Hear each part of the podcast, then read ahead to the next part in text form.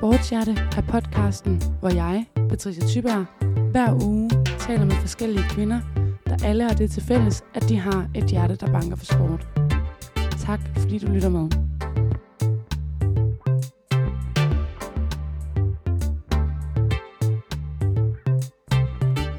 I dag der er jeg så heldig at få besøg af Ida Karstoff, som er løber. Og Ida, hun løber altså ikke bare. Altså, hun løber stærkt. Faktisk så stærkt, at hun er Danmarks hurtigste kvinde nogensinde på en 200 meter sprint. Og det betyder, at hun øh, faktisk lige for to uger siden har, øh, har hævet en bronzemedalje med hjem fra EM i München. Det er en kæmpe dansk sportspræstation, vi har med at gøre her. Og, øh, og Ida, hun har løbet rigtig meget af sit liv, men faktisk ikke på atletikbanen. Det er nemlig noget med, at Ida har spillet rigtig meget fodbold. Og igen her, så er det heller ikke bare hyggefodbold, men Ida har faktisk været professionel fodboldspiller i sit tidligere liv, har jeg lyst til at sige. Men, øh, men laver så på et tidspunkt et skifte fra en fodboldkarriere til nu at være altså på øverste hylde i atletikverdenen. Jeg er helt vildt spændt på at høre, hvordan man træffer så stor en beslutning, og hvad der har ligget bag den. Hun kommer lige om lidt og kan ringe på døren any minute, så jeg vil lige blive klar med det sidste her. Jeg håber, at I glæder jer til at høre Idas historie.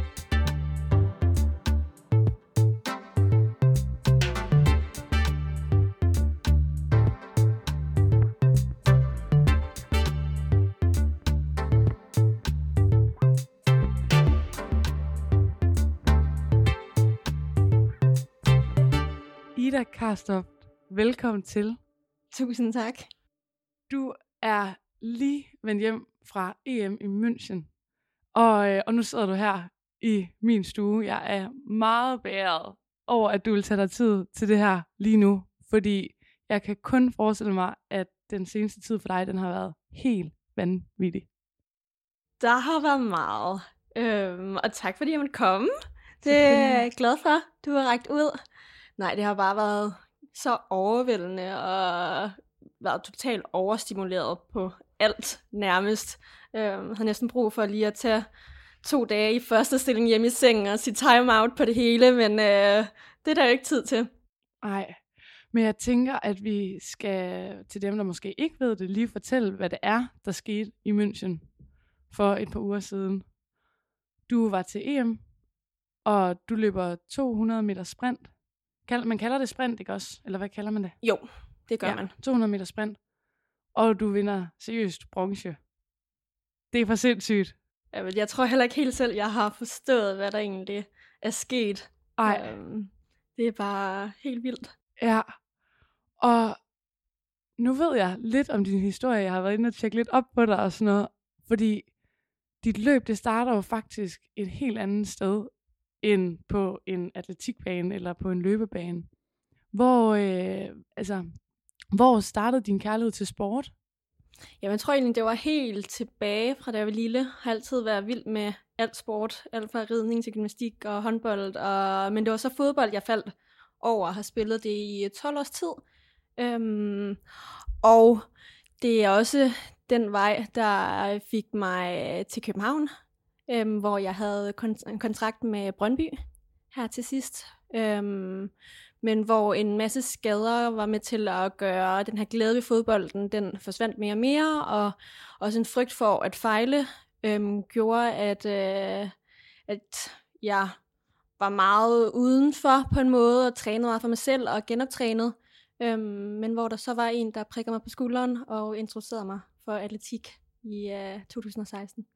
Så du har kun løbet siden, altså sådan, løbet seriøst siden 2016? Ja, jeg startede atletikken i 17, øhm, så det er ikke så mange år. Ej.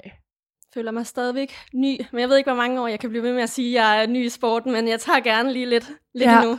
Ja, og altså, der er jo så meget i forhold til hele din løbekarriere, som jeg vil gerne vil høre øh, om. Men fra at du sådan, hvornår, hvornår er det, du altså, møder fodbolden for første gang? Jeg tror, det er... Altså, mine forældre har altid spillet fodbold også, så jeg tror egentlig, at lige meget hvad, ville jeg have endt der på et eller andet tidspunkt. Øh, men det var ikke min første prioritet. Jeg synes egentlig, alt var fedt. Og det var egentlig mest, fordi alle de andre spillede fodbold, og jeg tænkte, nu hopper jeg også med på den. Øhm, så jeg tror, jeg var 10-11 år, øhm, da jeg startede til fodbold i øh, den, den lille klub Klingby. Øhm, i Og Vestjylland. hvor er det? Ja, det er Vestjylland. I Vestjylland, Ja. hvor du er fra. Ja, lige præcis. Og så går du i skole, folkeskole går jeg ud fra, og spiller lidt fodbold, og synes, det er sjovt, eller hvad? Ja, jeg spillede egentlig stadigvæk håndbold på et tidspunkt, så det var fodbold og håndbold, der fyldte hele min øh, folkeskoleår. Øhm, og jeg tror, da jeg gik i 9. klasse, flyttede jeg til naboklubben, øhm, Lemvi, hvor at jeg spillede der. Øhm, og så startede jeg på efterskole øhm, og stoppede til håndbold i øh, den forbindelse.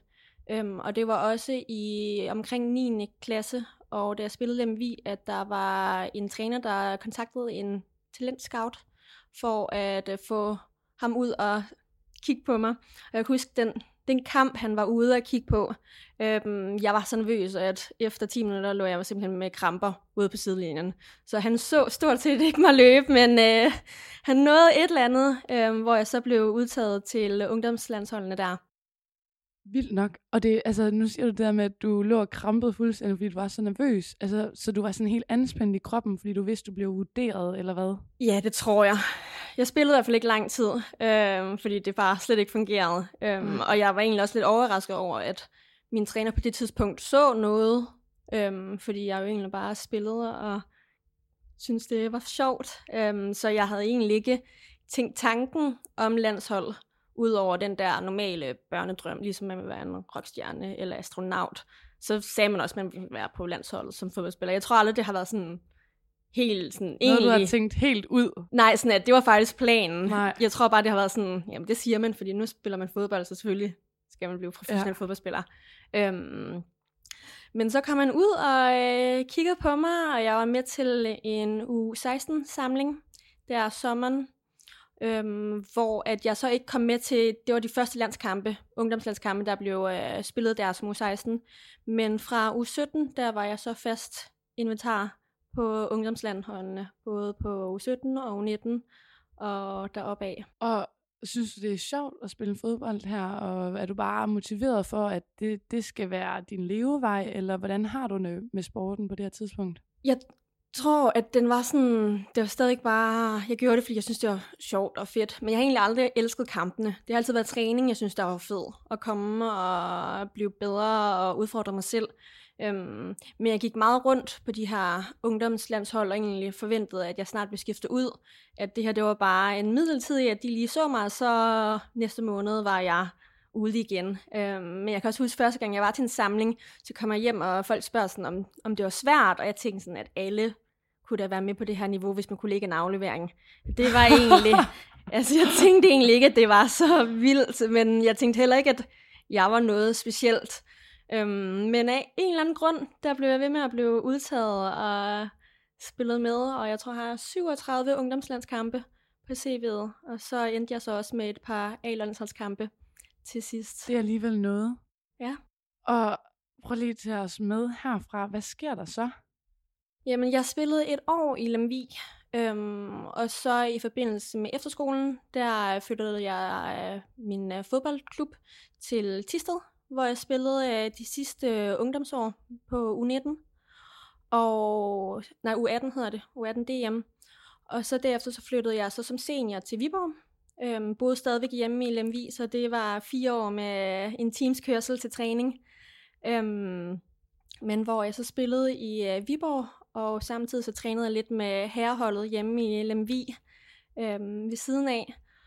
Og så var det også i min øh, Viborg-tid, at jeg fik A-landsholdsdebut i 2015.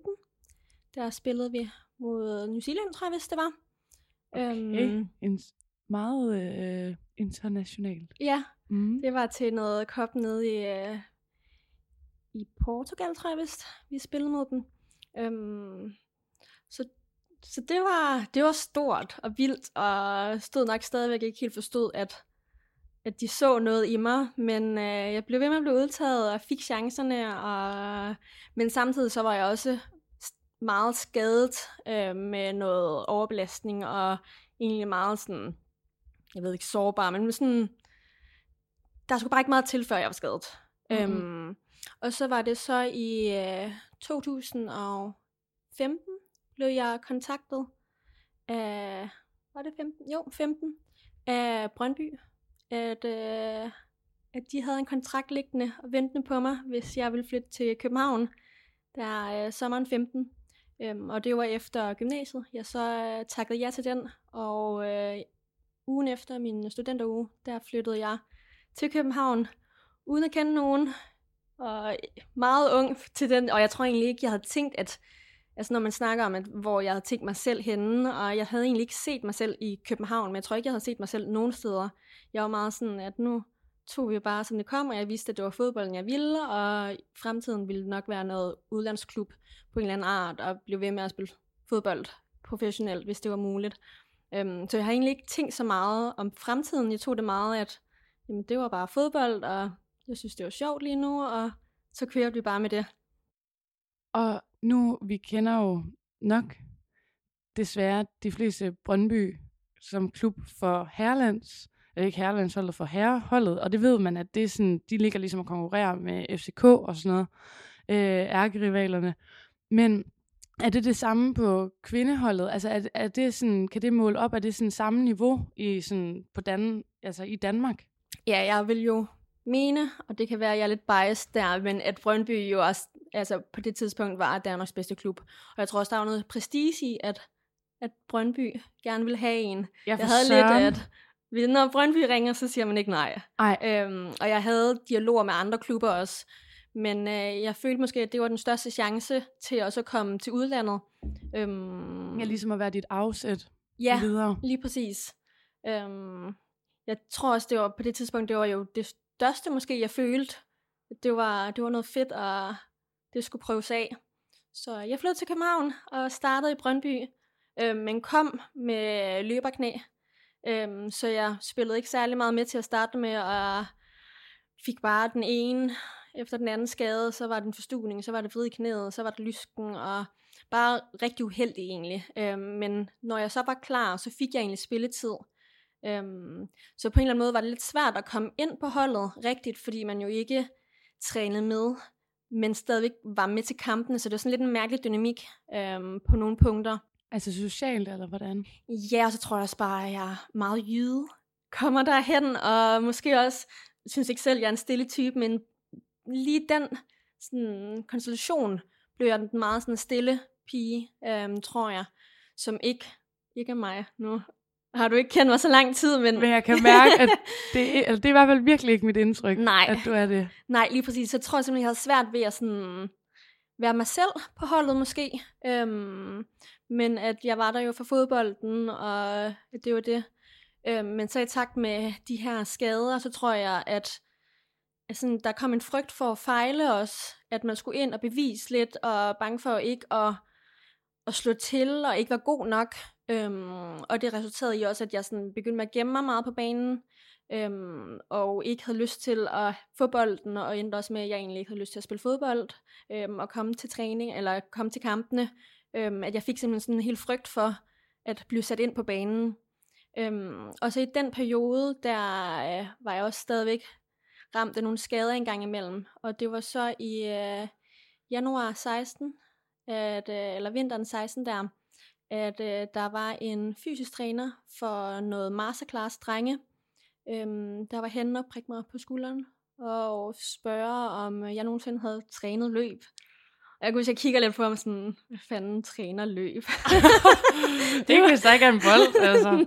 Nej, det var øh, ikke noget, jeg havde sådan overvejet, og jeg havde godt hørt om, at der var en atletikklub hjemme i øh, Holstebro, og min far havde nævnt, at jeg engang skulle ud og teste min hurtighed af. Men det var...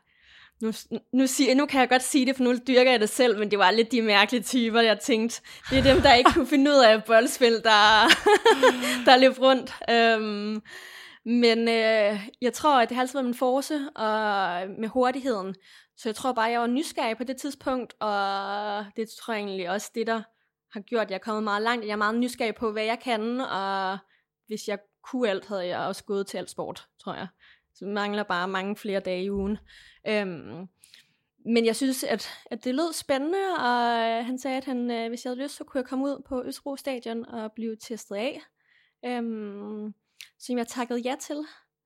Og så øh, var det engang i foråret 16, at jeg var ude på Østbro Stadion i Sparta med Michael Jørgensen, der er træner ude i Sparta, hvor at vi lavede lidt test.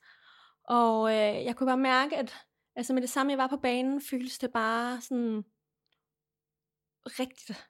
Altså, sådan, det var ligesom en hel ro over mig, og den måde, man trænede på og gik ind til det, gik bare, det var ligesom om det hele gik lidt op i en højere enhed, og det var bare behageligt på en måde, og det var sådan et frirum, jeg følte, at, øh, at der var der.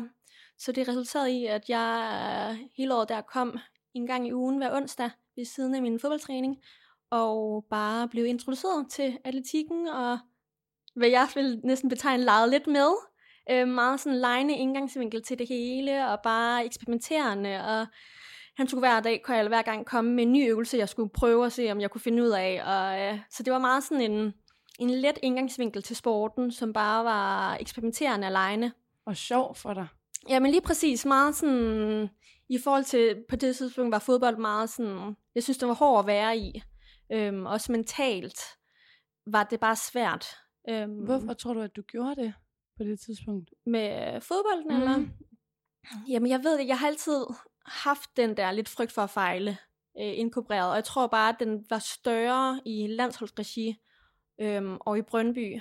Øhm, og jeg ved ikke, om det er, fordi jeg ikke helt kunne være mig selv, at den var sådan lidt, øhm, fordi jeg har egentlig altså, spillet meget godt, og havde ikke de problemer i Tisted og i Viborg, hvor jeg også var endt op med som anfører og skulle gå forrest, og øh, var en af de bærende kræfter. Øhm, så jeg tror simpelthen, det var sådan en rolle, jeg selv satte mig i, måske, at jeg havde svært ved at komme ud af, øhm, der var med, eller der påvirkede mit spil. Øhm, og det var egentlig også noget, vi i tale sat flere gange, at der var noget mentalt problem med det her, altså min tilgang til fodbolden og kampene, at det, øh, det var med til, at altså, at min, min fodbold var ikke særlig sådan frit Mm-hmm. Øhm, og det uh, låste mig meget i den måde, ja. jeg spillede på. Øhm, så jeg tror egentlig, altså, der var virkelig meget potentiale i fodbold også. Derfor jeg egentlig ikke tænkte det år, at, at jeg skulle skifte. Det havde jeg aldrig overvejet. Mm. Øhm, at det var bare en plus, at jeg hyggede mig og legede lidt ved siden af, men det var stadig fodbolden, der var min identitet, og det var den karriere, jeg havde set mig selv, så jeg tror bare, jeg har accepteret, at lige nu, der er det bare lidt øv, og så må man spænde ballerne og bare tage sig sammen, og ja. så bare fortsætte. Hvor kulminerer det så? Jeg tror, det var øh, i løbet af sommeren, der fik jeg en hjernerystelse. Øh, og i forbindelse med kampen også super uheldig. Øh, og det ender med, at det er Michael Jørgensen, der tager sig lidt af mig og sørger for, at jeg får øh, de behandlinger, jeg skal, og får genoptrænet mig tilbage til øh, fodbold. Hvor han så også nævner, at hvis jeg nogensinde havde lyst til at skifte, øhm, også efter jeg har haft en lang fodboldkarriere, så vi snakker om, at altså efter jeg var 30, kunne jeg også godt skifte, øhm, og stadigvæk have noget sjovt med atletikken. Så han har aldrig presset mig ud i det, bare nævnt mine muligheder for, hvad der, hvad der var at vente, hvis jeg havde lyst til det på et tidspunkt. Men også selv der var jeg sådan lidt, jeg, jeg går ikke fra at være et, et muligt stort talent i fodbold til at til atletik. Det, nej, det tænker det, det, det, det gør man ikke. Og hvorfor ikke? Jamen jeg ved det ikke, jeg tror bare, jeg var så fastsat på, at det var fodbolden, jeg skulle. Øhm, og det var der, jeg kunne se mig selv, og det var der, jeg var god, og jeg havde talent, og kunne sagtens se en rolle på landsholdet også fremadrettet. Øhm, og viste også, at jeg havde noget, på et tidspunkt noget potentiale, men havde nok svært ved at håndtere sådan lige, hvordan øhm, det skulle komme ud på banen. Men så øh, var jeg kommet tilbage fra jernrystelsen og blev udtaget til øh, Champions League-kampene i Brøndby der efteråret. Og jeg kan huske, at jeg blev udtaget og var lidt overrasket over det, for jeg havde ikke trænet meget med holdet på det tidspunkt og var ikke i form. Øhm, men øh, de ville gerne have mig med på bænken, og jeg ringer hjem, simpelthen hjem og bryder fuldstændig sammen. at den her, at jeg har bare slet ikke lyst til det. Jeg er bange for at komme på banen, og mentalt kunne jeg slet ikke håndtere det der med at komme, komme med, når jeg ikke var i form, og ikke havde trænet med holdet, og der var nok en stor usikkerhed omkring sådan, at nu skulle jeg ind og bevise noget, selvom jeg ikke er i form, og ikke har spillet særlig meget med holdet. Øhm, og det er lidt der, hvor det gik op for mig, at det ikke sådan her, man skal have det. At hvis man skulle bryde sammen, så er det jo fordi, man ikke kom med på holdet, og, eller sad på bænken hele, hele kampen, men det her med at egentlig få mulighederne, og slet ikke har lyst. Ja, så det kan håndtere nærmest at have muligheden der, Ja. eller sådan ikke at føle sig tilpas i det. Ja, øhm, og det var der, hvor jeg så efter de kampe, der tog jeg fat i Brøndby og sagde, at øh, jeg skulle lige have noget pause fra fodbolden. Øhm, så jeg tror, jeg tog tre uger, øhm, hvor jeg så snakkede også med Michael, øhm, og kunne mærke, at, at atletikken gav mig bare en større sådan, ro og glæde. Øhm, hele det år havde jeg haft mange dage, jeg ved ikke om man kan, jeg, jeg kendte i hvert fald det der med at vågne og bare være ked af det. Og der skal ikke særlig meget til, før bare, at det hele ramler. Og dem havde jeg bare så ofte hele det der år. Øhm, og jeg kunne bare mærke, at med, med atletikken var det bare anderledes. At det var sådan, det var mere let, og der var ikke noget pres, og det var bare behageligt, dejligt. Ja. Øhm, hvor jeg så øhm, spurgte Michael, at øh, det her med atletikken, hvor seriøs er han med mit talent? Fordi jeg går ikke, som jeg sagde tidligere, fra, øh, fra fodbold og et muligt talent og fremtid der til at blive nummer 50 i Danmark i atletik. Der tror jeg, jeg er tilpas nok øh, konkurrencemenneske, at det, jeg vil være god. Det, Ja. Og helst Så en af de kort- bedste. Jamen lige præcis. Så kort er den egentlig. Øh, men hvor han lovede mig, at inden for et år vil jeg blive top 5 i Danmark med mit talent. Modigt. Så, meget modigt. Øhm, men han kunne jo åbenbart Men se noget. Jo, ja, det er Det- helt, helt vildt imponerende, synes jeg. Ja, og så øh, tror jeg, det var i starten af december, at jeg tog fat i, øh, i Brøndby og sagde, at jeg ville gerne opsige min kontrakt, hvis de var klar på den. Øhm, og de var jo heller ikke interesseret i en spiller, der ikke havde lyst til at være der. Øhm, så vi havde en fin dialog og, og afsluttede kontrakten, selvom jeg havde et halvt år tilbage af den. Øhm, Stoppede du så med det samme der? Det gjorde okay. jeg. Øhm, selvfølgelig med den aftale, at jeg ikke måtte gå til andre fodboldklubber inden for det her halve år. Men det var, også, øh, det var heller ikke planen med det.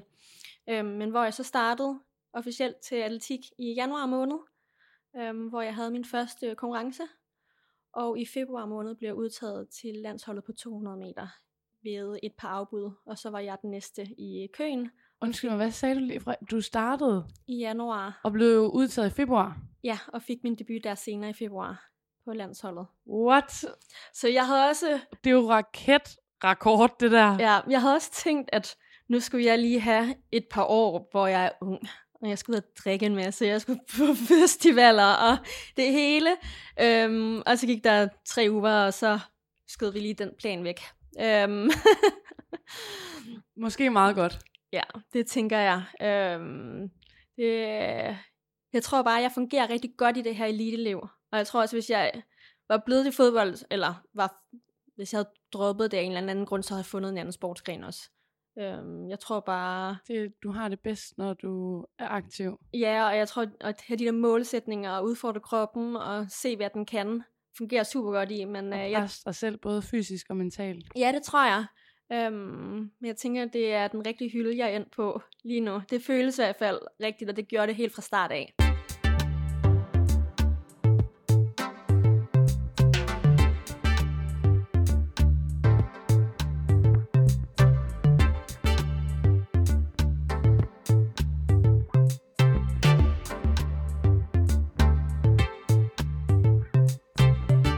Jeg sidder og tænker sådan, det der med øh, den store forskel, når jeg lige kigger på at spille fodbold, og så nu øh, er du en del af atletik og løber der, der, øh, der synes jeg, den store forskel er det der med at komme fra en holdsport til, at du ligesom skal koncentrere dig om dig selv og din egen performance mere end, at altså, du er en større enhed, når du er på banen i fodbold, ikke?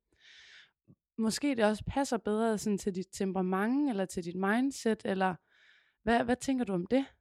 Jeg tror helt klart, at når jeg tænker tilbage, at den individuelle sportsgren passer ret godt til mig. Øhm, jeg har egentlig altid tænkt, at jeg var rigtig god til det her hold, og jeg tror også, jeg er god. ja, og jeg tror godt, jeg er god til det, men jeg tror, jeg trives bedre i en individuel sportsgren. Øhm, og jeg tror også, det her med den her frygt for at fejle, var også meget, at jeg tog meget andres fejl på mig også. Øhm, og jeg vil heller ikke skuffe de andre, hvor at på en eller anden måde, så er det nemmere at håndtere her i atletikken, at hvis der er noget, der går galt, så er det mig selv, det går ud over. Og også, at jo mere jeg ligger i det, jo mere får jeg også selv ud af det. Hvor i fodbold, der kunne man jo sagtens have måske en sindssygt god kamp selv, men stadigvæk tabe. Øhm, og omvendt kunne man også vinde stort, men have en elendig kamp. Og den har jeg altid været sådan meget øh, fokuseret på. Måske også mig selv og mine egne præstationer, at selvom vi egentlig tabte, så kunne jeg egentlig gå hjem med en, en okay følelse, for jeg, gik, jeg gjorde mit, som jeg skulle. Og omvendt, hvis vi vandt, så var det lige meget, hvis jeg ikke spillede så godt selv. Øhm, så jeg tror altid, jeg har haft sådan en meget individuel fokus på måden, jeg dyrkede sport på. Øhm, så det kom meget naturligt for mig, den her øh, med atletik, og også hvordan man træner, at det er meget sådan nørdet, og fokuserer på de små ting, og alt hvad man træner, får man noget selv ud af. Øhm, så det er meget sådan en til en, og meget målbart, og håndgribeligt på mange punkter. Øhm, og det synes jeg bare, der var super fedt. Det giver virkelig god mening. Ja. Øhm, og ja, og også det der med at kunne se resultater hurtigt, altså, og du siger, det er målbart, hvor det må være enormt tilfredsstillende, tænker jeg.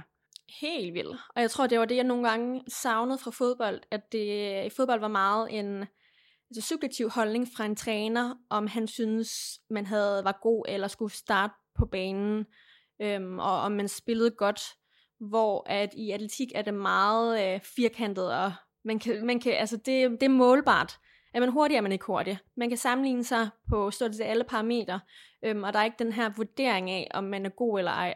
Og den tror jeg, jeg meget bedre kan håndtere i det her uvidshed øhm, og en holdning.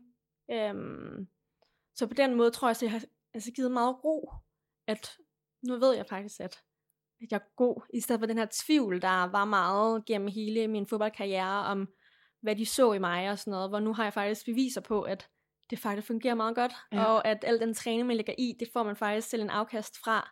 Øhm, så det er bare vildt fedt.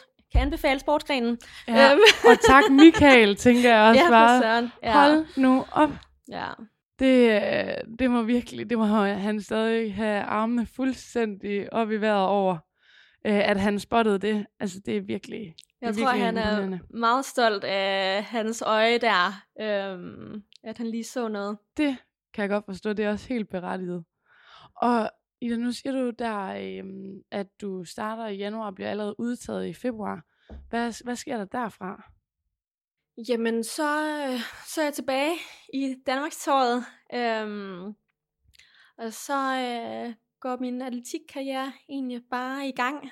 Øhm, jeg når faktisk at være på, øh, på festival, Skanderborg. Sådan. Jeg, jeg sagde til Michael, at det kan godt være, at jeg er i gang med at lave en lynkarriere her, men jeg har brug for lige at lige prøve det her Ja. festival. Ja. Øhm, men den, jeg vil ikke sige, at den blev ødelagt, det var super fedt, men øhm, anden dag i Skanderborg ugen, der bliver jeg ringet op, at øh, jeg skal med på, øh, på landsholdstur, når jeg kommer hjem, hvis jeg vil med. Øhm, og jeg står jo sådan lidt, ja, nu skal du høre, jeg er faktisk på smuk fest. Står Øhm, lige måske en brændert eller hvad? og står med en øl i hånden, og det bliver ikke min sidste. Så jeg synes, at jeg sagde til dem, at de skulle vide, at jeg kommer til at drikke den her uge. Øhm, så de må lige vurdere, om de vil have mig med. Ærligt. Øhm, ja, Sejt, Ida. fordi at jeg kan jo godt se, at det her, det... øh, Jeg skulle lige have nogle øl mere. Øhm, og de skulle vide, hvor jeg stod henne lige nu. Så, øh, men de vendte, vendte tilbage dagen efter og sagde, at de ville gerne have, at jeg kom alligevel. Øhm, og jeg vil godt indrømme, igen, jeg synes ikke, det ødelagde min smukke uge, men jeg havde nok også svært ved at give mig hen, for jeg vidste jo, at jeg skulle ud og præstere. Øhm, Selvfølgelig. så det var ikke så mange øl, der kom ned øhm, på slutningen af ugen. Men jeg fik stadig min oplevelse øh, med Skanderborg. Og Godt. Var med til øh, landskampen uden deres også. Men Sådan. øh, ja, så derefter så øh, blev der også oprettet øh, 4x100 meter stafet. øhm, da vi var flere piger, der gjorde det rigtig godt på det tidspunkt. Uh, nu siger du oprettet. Er det fordi, det, man simpelthen ikke har kunnet stille hold før til det? Ja, eller det har ikke været en prioritering. Øhm, og lige pludselig så var vi flere piger, der egentlig lå og løb omkring 12 eller under 12 sekunder på det tidspunkt, øhm, som var godt af dansk atletik på det tidspunkt, øhm, hvor de så valgte at lave en satsning på 4x100 meter stafetten, øhm, som også øh, gik rigtig godt, at øh, det var så i 17, den blev startet, øhm, og i 18 kvalificerede vi os til øh, EM i Berlin, hvor jeg fik min øh, første mesterskabsdebut med stafetten. Øhm, og derfra så har jeg egentlig fået rigtig store oplevelser med stafetten, hvor at øh, vi har været med til stort set alle øh, mesterskaber siden. Så det har været startet med EM i 18, VM i 19 og OL i 2021. Um, Ja, jeg kan også spotte din OL-halskæde herfra. Det er det sejeste. Altså, også bare mig, der har dyrket alle mulige sportsgrene, og sådan ting. Hvad, hvad, hvad skal jeg lige hænge i ved her, for at jeg en dag komme til OL? Og det må jeg godt kalde nu, at det tror jeg aldrig sker. Men det, altså, det er jo bare det sejeste ever. Ja, det, det er stort. Og det fandt jeg, men det var lidt sjovt, fordi at i fodbold er OL jo ikke det største. Der er det jo det her med at repræsentere sit land og Champions League og få en øh, kontrakt i udlandet og være professionel fodboldspiller. Så det, det var de mål, der var min fodboldkarriere de første mange år af mit liv. Og så lige pludselig skifter jeg jo til en anden sportsgren, hvor at målet er OL. Men som jeg jo aldrig har tænkt, der var målet i mit liv. Så vi blev også lidt sådan påduttet og sådan lidt, jamen nu, nu er målet OL. Det er det højeste, du kan nå, så det er det, du skal gå efter nu. Øhm, så den kom jo sådan lidt altså, ind fra højre, uden man egentlig, altså nu havde jeg jagtet det i to år, OL. Øhm, så på den måde var det jo altså kæmpe oplevelse, men som var kommet meget sådan ind fra højre, ja, uden man egentlig sådan det lyder selv, altså det lyder jo så mærkeligt. Ja, ja. øhm, men en kæmpe mulighed, der var jo kommet, øhm, som også stafetpiger vi greb, men vi prioriterede også stafetten i de år, helt, Ja. helt klart. Hvordan gik det så der? Øhm, vi satte dansk rekord. Øhm, gik ikke videre i finalen, men det var også øh, vanvittigt hurtigt generelt af alle andre. Øhm, men at vi viste, at det var muligt at lave en satsning, og så at vi faktisk kunne være med i verdenseliten, var jo kæmpestort. Øhm, og på det tidspunkt var det heller ikke, det lå ikke i kortene, at vi kunne kvalificere os individuelt. Så på den måde var stafetten med til at give altså, nogle store muligheder i karrieren på det tidspunkt, og så tidlig i karrieren. Og altså, det, hvordan var det der at være til OL? Ja, det var bare mega fedt. Øh, men selvfølgelig, det var lige efter corona, så der var en masse øh, restriktioner. Ja. Mm. Øhm, og jeg tror, dem, der har prøvet et andet OL før, synes måske ikke, det var det fedeste. Men for os, hvor det var det første, altså vi sugede alt til os, og alt var bare mega nice. ja, og du skal Ja. til et igen. det er planen. Ja, Det er det. og måske med noget andet end stafet. I Det- guess. Det er i hvert fald også planen, helt klart. Ja. Det, er, det er målet nu. Mm. Det er at komme individuelt med til OL. Helt klart. For det er jo det, jeg træner til hver dag. nu. Det, altså, det var det også dengang. Så det har altid været 200 meter, der okay. har været den primære. Øhm, hvor at stafetten altid var en mega fed bonus, som kunne sådan add-on. og give dig noget af. erfaring måske. Ja, helt klart. Øhm, og have også det her fællesskab øh, med de andre piger. Men det har altid, altså det der har fået mig altså op hver morgen og træne, og det, var, det har været 200 meter, og er stadigvæk 200 meter, 100 procent. Og fra OL, hvad, hvad så? Jamen, inden OL har det egentlig også været super, igen, skadeshistorikken. Øh, der er en lang liste efterhånden, øh, og hele øh, 19-sæsonen var egentlig meget ødelagt af både fiber og akilleskader. Øh, og efter VM i 19, det var i oktober måned, der var jeg egentlig ude i 18 måneder, hvor jeg ikke løb på grund af en akilleskade. Øh, hvor jeg så lige nåede tilbage til at kvalificere os til OL, og så var jeg så også ude fra OL-kvalifikationen i maj frem mod OL, øh, også med noget væske i knæet, der ikke ville forsvinde. Så det har bare været super turbulent, og ikke været muligt at have de her kontinuerlige træninger, og, og ikke at kunne bygge på, så det har været meget sådan skadestræning og løb i madras og øh, styrketræning, at jeg har holdt sådan lidt ved lige og øh, lappeløsninger. Øhm, Men siden OL 7 i 13 har det, er det gået sindssygt godt med de her skader, og det virker til, at jeg har fundet en balance sammen med min behandler, jeg har omkring mig. Øhm, og så er der også lige pludselig kommet nogle resultater på den individuelle øh, front. Og det synes jeg, der er mega fedt og mega spændende. Øhm, og det starter allerede i øh, indersæsonen her i år. Jeg har ikke haft en indersæson i fire år, fordi jeg har altid været skadet.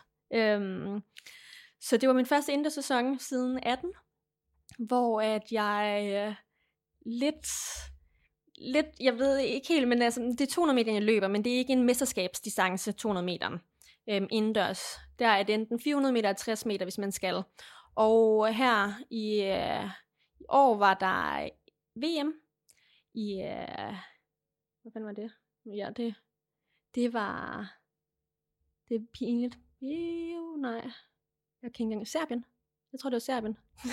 Serbien. Der er sket altså så også- meget. Der er sket så meget, og du har været så mange steder. ja. Og jeg tror også, altså, du har jo ikke, du har, som, øh, som du også fortalte mig her, da vi lige talte kort sammen i forgårs, var det? Så det der med, når I rejser, altså I har jo nærmest ikke tid til at, at se nogen steder. Nej. Altså sådan, Det er virkelig øhm, en så prøv, det er overhovedet ikke vildt, at du ikke kan huske det, og at alle Ej, det var forfærdeligt, det er VM. Ja, det, Men det er, heller ikke- det er også fordi, det er øhm, lidt, lidt tilfældigt.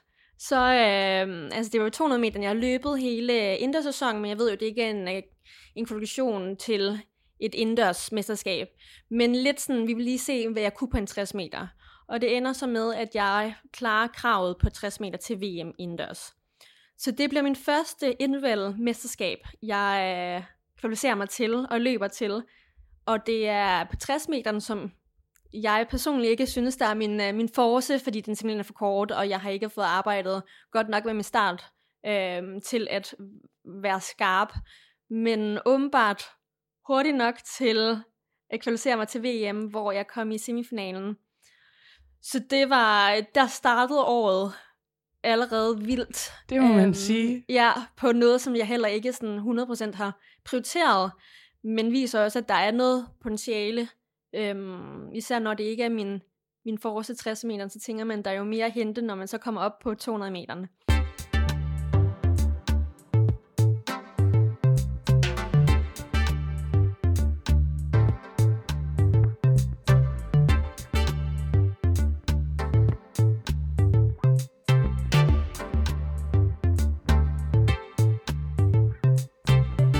Så starter udendørs, og øh, der er øh, i år, der har der både været EM og VM. På grund af corona, der er VM blevet udskudt.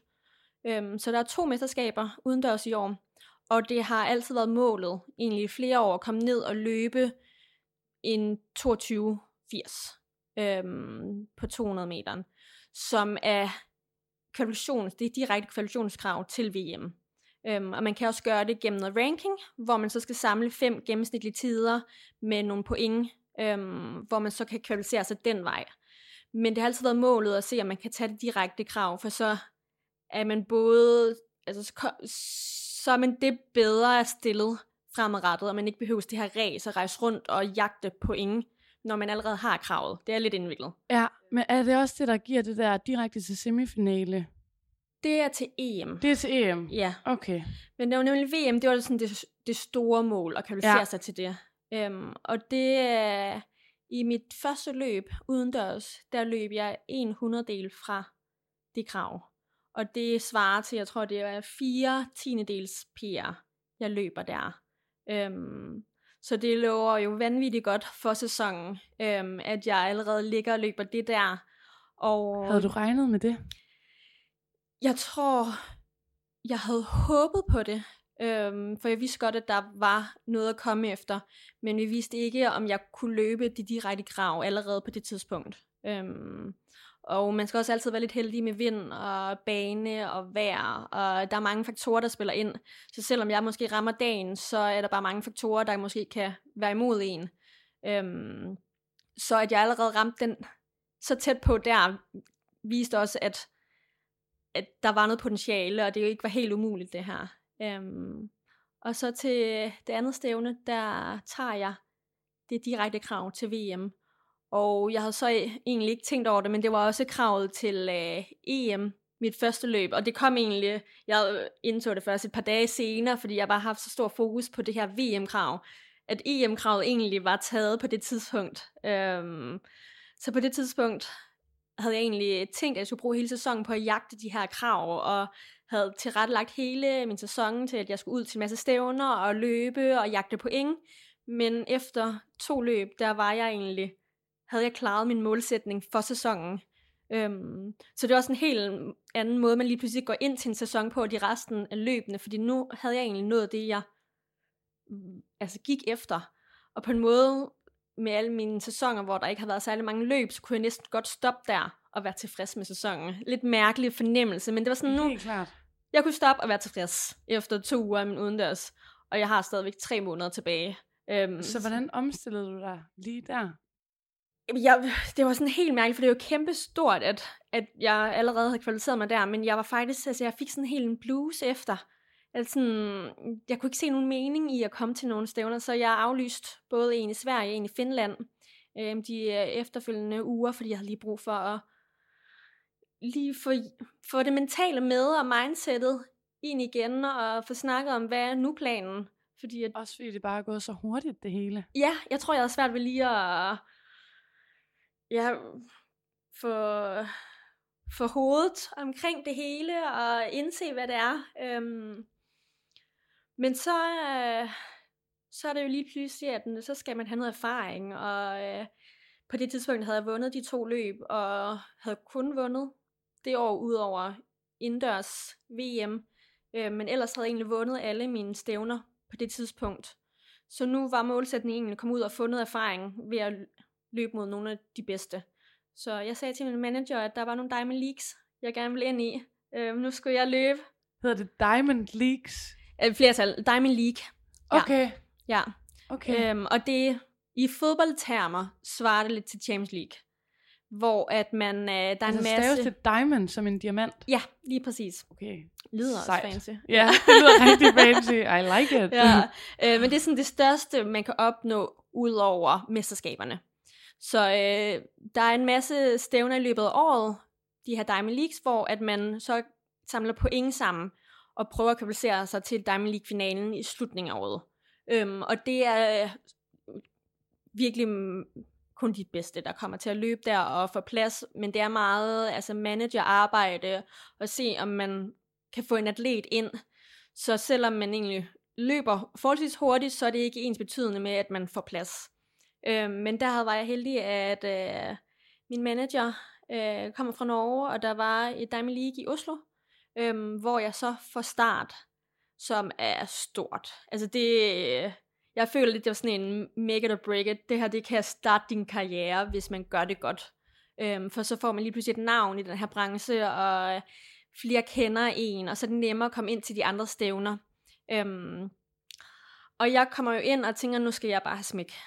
Øhm, men så lige pludselig så er der et par stykker, der melder fra, øhm, og så ender det med, at jeg simpelthen vinder mit første Diamond League.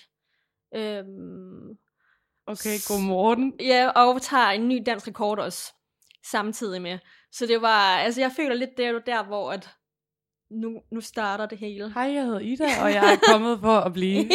ja, lidt. ja. øhm, og på det tidspunkt, der havde jeg sat tre dansk rekorder i streg udendørs, og har også sat fem indendørs rekorder på det tidspunkt. Øhm, så det, det lovede meget godt, og det var meget medierne på det tidspunkt også, fordi det var en god historie. Øhm, og jeg tog videre til Madrid lige efter, direkte, hvor jeg igen slog en dansk rekord.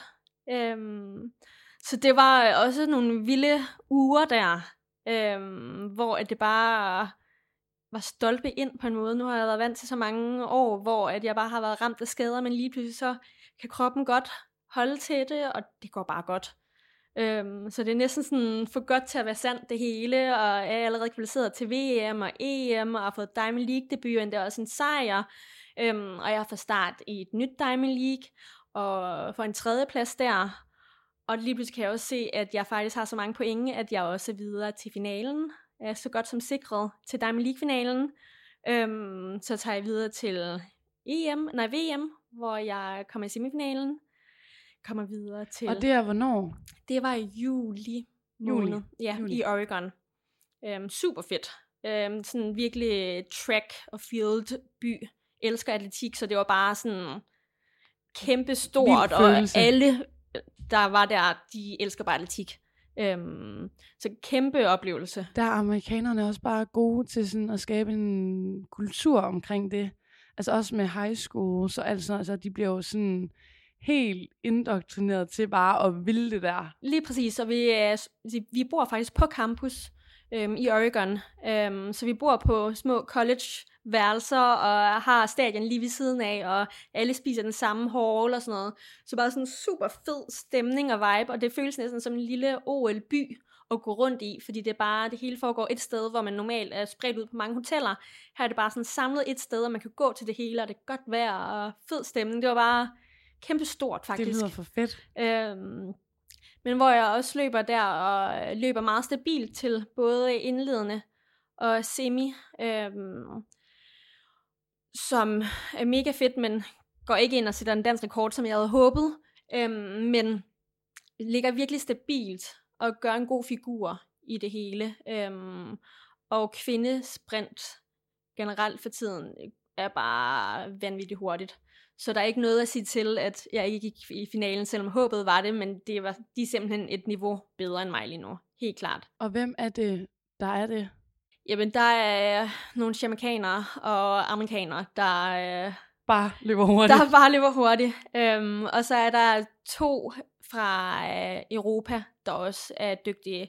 Er det hende fra Schweiz? Ja, lige præcis. Og England. Kabunji og Dina Schmidt fra England, der også øh, var i finalen til VM. Og EM. Som også øh, var til EM, ja. Ja. Øhm, fordi så kommer jeg hjem fra VM, og så er målet jo et EM. Og nu snakker jeg sindssygt meget, og du sagde, at jeg bare skulle snakke, så nu, ja! nu Og fortsætter det gør jeg du bare. bare så godt. Du fyrer den Øh, af, jeg har- Ida. Der er meget at Det er så fortælle. spændende. Øhm, nej, og så øh, kan jeg jo godt se, at på, jeg tror det er Europa-ranglisten på tider, der ligger jeg nummer 5 i Europa på det tidspunkt. Øhm, og som du lige nævnte før, så øh, går man direkte i semifinale, hvis man er top 12. Øhm, og det var også noget, der kom lidt bag på mig, fordi jeg havde jo ikke sat mig ind i det. For nu, nu, nu var jeg jo her, og så tog jeg bare, som det kom. Men øh, jeg kommer så direkte i semi, øhm, og løber der. Jeg tror, det er noget med at få at skabe højt niveau, for der er mange, der laver the double, så der er mange, der løber både 100 og 200 meter. Så for at sørge for, at niveauet er højt, så får de bedste lov til at skippe indleden og gå direkte i semi. Ah, Og der er delte meninger om det, men man kan ikke rigtig gøre noget ved det. De har taget beslutninger, så til min fordel, synes jeg jo heldigvis, det var den her gang. Øhm, og jeg kunne godt se, at, at jeg ligger jo egentlig godt til, og målet er helt klart en finale, og, og at gøre en god figur i en finale. Så jeg går ind til EM'et og håber på en, en fjerde femte plads, tænker jeg, der er realistisk at gå efter. Også med de tider, jeg har løbet, er meget stabilt, og versus også, hvad de andre har løbet, hvem der stiller op. Øhm, og i semi, der øh, går jeg ind og vinder mit heat, og er sikker videre til finalen, også med en god plads, øhm, eller god bane. Nu når jeg vinder heatet, så øh, er man sikret en af midterbanerne. og det er de gode baner. Ja, det er det. Så Okay. okay. øh, man vil helst ikke have bane 1 og 2. Det er med en, en hvad hedder det, tight kurve. Ligesom hvis man kører Ah. bil i en stram eller et tight sving. Ja, Øhm, og det er lidt det samme, at jo længere ud man kommer, jo nemmere og blødere er kurven. det giver mening. Øhm, men man vil også gerne kunne mærke de andre, så en bane 8 ligger man meget alene. Så man vil gerne have de her midterbaner. Øhm, og jeg får en bane 6, som er så fint. Helt perfekt. Men hvor jeg så har en øh, kær britter, Dina Asher Schmidt, på indersiden, og også Kambunji længere inde. Og jeg ved jo, at de var i VM-finalen, og har også løbet hurtigere end mig i år, og betydeligt hurtigere end mig. Øhm, og jeg ser så også hende, jeg havde kaldt til en medalje, øh, også en fra England. Hun øh, har valgt ikke at stille op på 200 meter. Så min, for, eller min forestilling om, at det var de tre, der tog medaljerne, endte jo lige med, at der er måske en branche, der du er så lige åben. Der er dit jeg, snit. Lige præcis, at det, øh, den var til salg til høj, højeste bydende, bydende på det tidspunkt. Øhm, så jeg kunne godt se, at hvis, hvis jeg løb op til mit bedste, og de andre ikke slog PR, så var der en mulighed. Men jeg turde ikke helt at sige den høj, fordi at blev ikke jinx det, og synes, altså jeg er meget realist. Ikke så meget optimist, men meget realist. Ja. Øhm, og jeg kunne godt se, at det, det kunne godt. Hvor går det op for dig, at, at det simpelthen er en mulighed? Jamen det var øh, faktisk efter semi, det jeg løber semi torsdag, jeg skal løbe finale fredag aften. Så jeg har et døgn mellem min in, eller semifinale og finale. Og det er jo der, hvor jeg ser, ser at hende, øh, den anden britter ikke stiller op, hvor de lige pludselig åbner feltet. Ja. Øhm, så der kan jeg godt se, at, at nu skal jeg hjem og sove, Ja. og så bliver det altså spændende i morgen. Skabe de Øhm, bedste forudsætninger for, Ja, at det og kan jeg lade sig kan huske til morgenmaden, er jeg sådan lidt, jeg vil ikke sige noget, men har de et Danmarks flag Ah! ved målstregen? Bare hvis nu det var. Jeg vil ikke jinx noget, og jeg vil ikke øh, have, at vi snakker mere om det. Men jeg vil lige høre, om de har styr på det. Men det skal jeg lige sikre mig alligevel.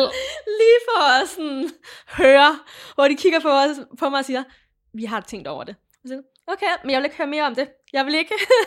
Sikke en stemning, der må være sådan... Ja, altså, der, alle var jo henne og sådan, Ida, er du klar? Jeg vil Ej. ikke høre det. Jeg ved godt, hvad du tænker, og jeg ved godt, hvad det ligger, og jeg ved det udmærket godt selv, men jeg vil ikke have, der er nogen, der jinxer det. Der er ikke nogen, der skal sige det højt. Ej. Så hold jeres kæft. Ja.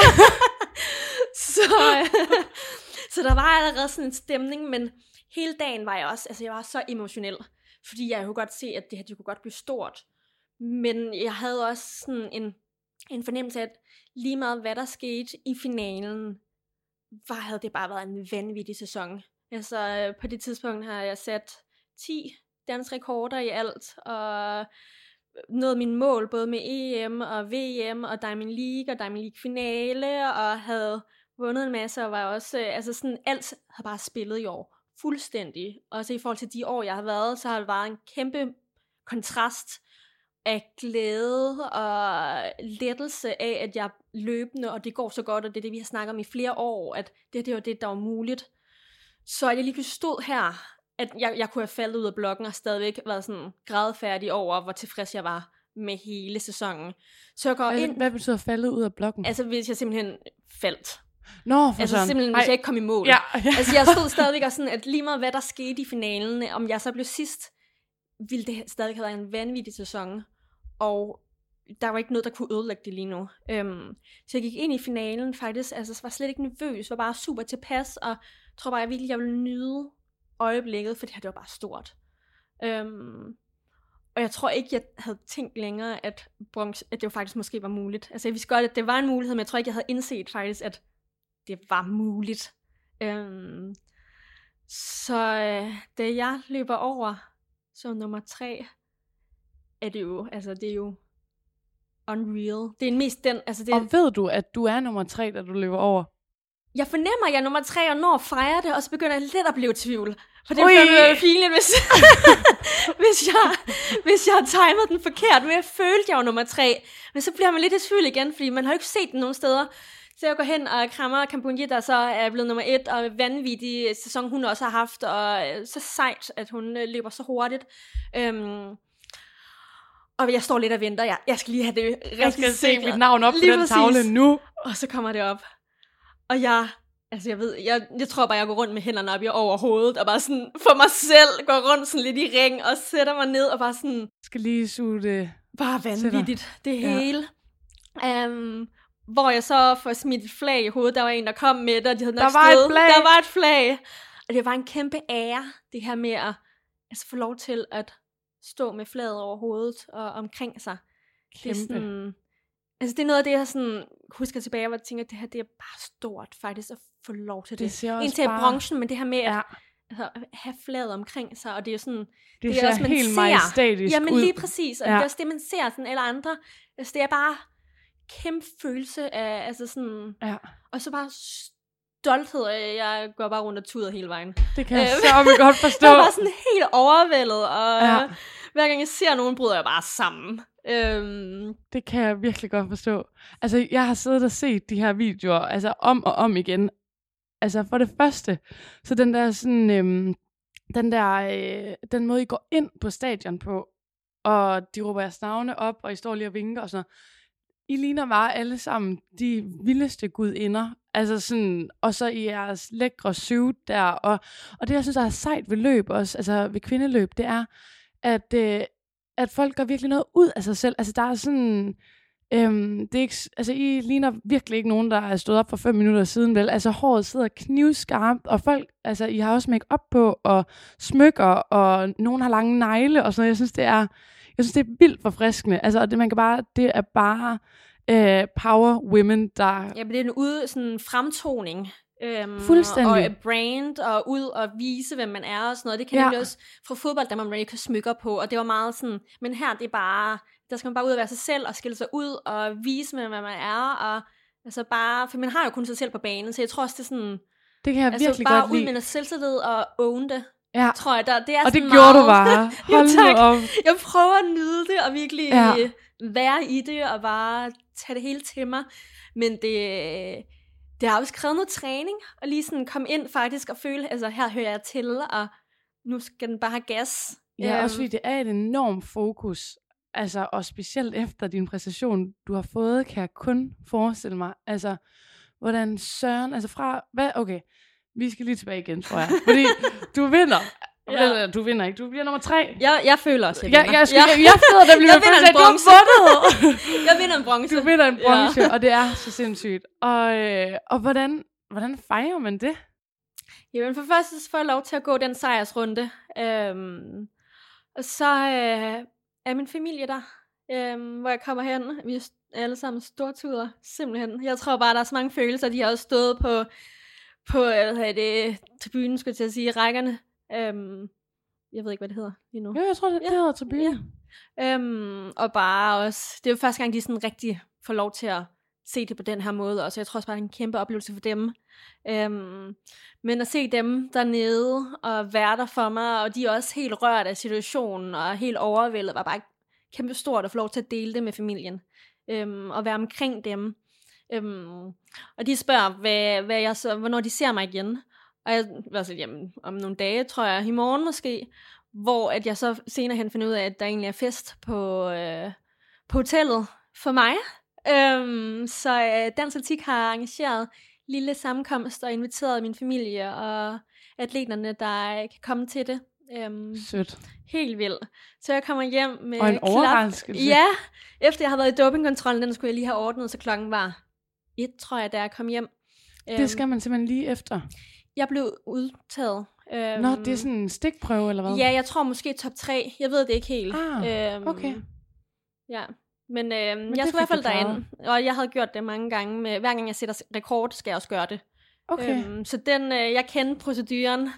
Øhm, gjorde det på rekordfart også. Lidt Sådan. stolt. Jeg plejer at bruge mellem to og tre timer på det, men jeg gjorde det på en time.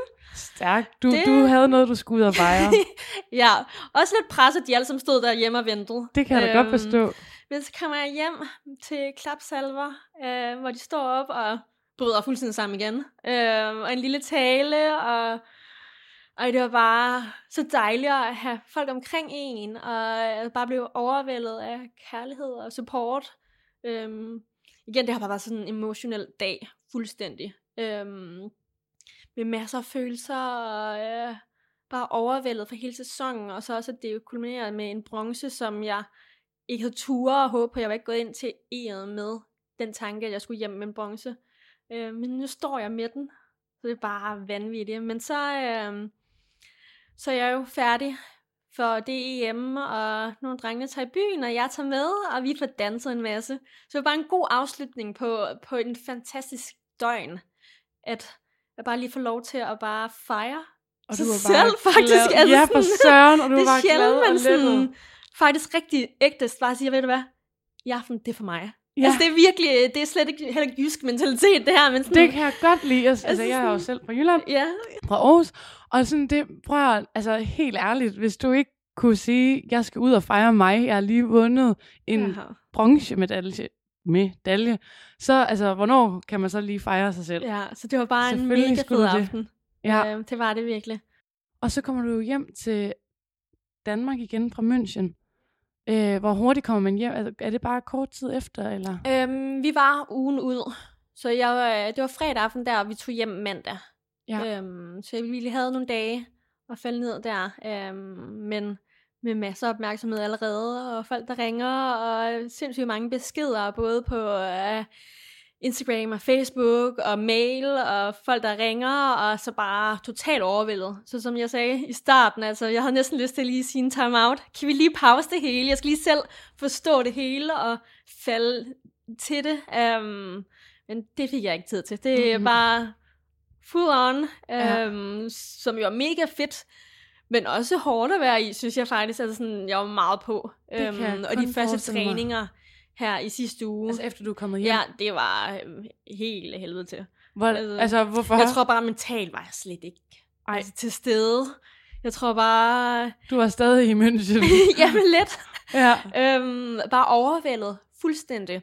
Øhm, og jeg tror også, at hvis det ikke var fordi, jeg havde min øh, Diamond League-finale her om en uges tid, så, øh, så havde jeg også kottet sæsonen og bare øh, holdt pause derfra. Ja. Ligesom nu, nu, nu har den toppet. Øhm, men Diamond League-finalen tager man lige med. Men der Ej, var det så glæder mig til at uger- med i. Ja, det Ja. bliver så spændende. Men Ida, hvordan har, altså, hvordan har det helt ærligt været, efter at du er kommet hjem? Altså, den opmærksomhed, du har fået, øh, jeg forestiller mig, det har været helt ekstrem, og din Instagram, det må være sprunget i luften. Ja, der er sket mange ting. Det, det er der. Øh, men stadig så er det jo stadig bare mig. Det er det. Øhm, altså, jeg har jo ikke ændret mig så meget. Øhm, men der er noget mere bud efter mig. Øhm, kom ud og lave foredrag. Jeg har ikke lavet foredrag før. Nu vil alle lige pludselig have mig ud og snakke om det hele. Og det ved Og jeg det er ikke, du hvordan- virkelig god til. Jamen, så nu det sidder vi også bare os to. Ja, men, det er øh, også rigtigt. Ja, og den skal jeg lige overvinde, tror jeg. Øhm, har lovet mig selv ud et par steder. Øhm, føler næsten, at jeg har sagt ja til at gå frivilligt til eksamen, så det er jo fantastisk. Ui, prøv, det kommer du Øhm, til at klare mega godt. Ja, det håber jeg, men øh, det er heldigvis først efter min sæson er færdig. Jeg, er Godt. sådan, jeg kan godt mærke, at jeg, jeg kan ikke fokusere på for mange ting. At Ej. jeg har stadigvæk træning, jeg har stadigvæk en, øh, et stævn tilbage, så nu der, bliver, der er mange ting, der bliver pushet længere væk. Så ved du hvad, jeg har hele efteråret, det bliver på et tidspunkt der. Sådan. Øhm, så jeg tror, det har krævet lidt en god altså beslutning. sådan prioriteringer, hvad man lige tager fat i nu, og så senere hen. Øhm, Og tænk, at du har prioriteret at komme herind til mig. Det er jeg virkelig bare glad for. ja. Altså, jeg var sådan helt... Fordi jeg tænkte, at jeg skrev til dig der, okay, nu skriver jeg lige til Ida. Altså, sådan alle vil snakke med hende og sådan noget, men det kan være, at jeg er heldig. Og da du svarede, jeg var sådan, nej, nej, nej, nej, nej. Fantastisk. Og ryd kalenderen med det samme, og vi fik det til at gøre, Ja. det er jeg bare så Jeg tror også, jeg så en besked, og så satte jeg den på sådan unread igen, og jeg tror faktisk, jeg svarede tre dage efter. Sådan lidt, jeg, jeg kan ikke lige tage stilling Ej. Til noget som helst lige nu. Så jeg har stadigvæk nogle beskeder, hvor jeg sådan lidt, ja, jeg svarer lige, når jeg har sådan overskud. Det kan Øhm. jeg bare godt forstå. Ja, Ja. Og nu, nu nævner du det her med Diamond League igen, så i en finale i Diamond Ja. League. Og, og den er om en uges tid, eller hvad? Ja jeg rejser afsted med nu Okay. til Schweiz. Til Schweiz. Ja. Og så er du så sådan, har du så ro på for i år, eller? Ja, det er min sidste konkurrence i år. Øhm, og så tror jeg lige, jeg skal have et break fra det hele, rent mentalt også, hvor jeg har 3-4 uger, hvor at, øh, der ikke er fokus på atletik. Jeg tror stadigvæk, jeg kommer til at træne lidt, men det er mere for at holde kroppen lidt i gang og gøre lidt, hvad man vil, og med overskud og komme lidt væk fra banen. Øhm, og så lige tage på en ferie, tror jeg. Lige at sådan komme helt ned du. og vende og reload det hele. Og så går vi i gang med grundtræning i oktober måned igen. Sådan. Okay, så ikke, ikke længere ferie end det. jeg, jeg har sagt, at jeg kommer tilbage midt i oktober. Jeg okay. har lige en ferie i Grækenland, jeg gerne vil til. Oh. Øhm, men jeg fik så også at vide, at så skal jeg starte træningen lige ugen før. Lige at holde det lidt kørende inden, og så kan okay. jeg godt tage en uge afsted, og så kommer jeg ind midt i, øh, midt i grundtræningen. Men øh, det klarer du. jeg tænker, det øh, jeg har brug for lige at cutte lidt af. Ja. Øhm, og det var lige der, hvor det gav mening. Så, øh, så Ja. fra midt oktober, så starter det hele forfra. Ej, og jeg igen. glæder mig følge med. altså også bare nu i næste uge, eller så, ja, fra, hvornår sagde du, du sagde om en uge? Ja, jeg løber torsdag den 8. Okay. Godt. Hvis folk vil se med. Ja, det ville vi bare gerne. Øhm, for pokker da. Øhm, og vi starter, det er jo helt vildt. Altså, vi startede med at tale om fodbold, øhm, og, og nu har vi øh, sluttet af med at vinde det hele i München med en bronzemedalje. Og Ida, har du et råd, du kan give videre til de bangende sportshjerter, der lytter med? Ja, jeg tror, det jeg mest også har lyttet til mig selv, det er, at man skal virkelig bare gøre det, der gør en glad. Øh, det, er, det er simpelthen ikke noget værd af at gå rundt og være træt af ting, eller være ked af det. Øhm, og der var også en, en landstræner i fodbold, der sagde til mig engang, at en glad Ida er en god Ida. Og den følger jeg virkelig meget selv. At øh, jeg er et helt menneske, og hvis jeg skal kunne fungere på banen, så skal jeg også være glad uden for banen. Øhm, og jeg synes også, at de bedste træner, jeg har haft, har for, kunne forstå det, at altså, man, hvis man er glad, så præsterer man også bedre. Og det tænker jeg, det er i alle karriere øh, og brancher, at, at det skal altså fungere, og det hele skal hænge sammen, før at man kan præstere sit bedste. Øhm, så jeg tror, det er mit bedste råd generelt, og også en, jeg selv lever meget af. Det er jeg fuldstændig enig i. Og, og det alt kan... med måde. Ja, og alt med det måde. er sådan, sådan. ja. Ej, det er virkelig godt. Øh, og man kan bare se, hvor glad du er. Altså sådan, dit smil, det går bare ud til begge ører, og ja, wow. Tusind tak, fordi at, øh, at du havde lyst til at være med. Det er jeg bare glad for. Selvfølgelig, og tak fordi du blev mig med. Meget gerne, og jeg håber, at vi kan gøre det igen.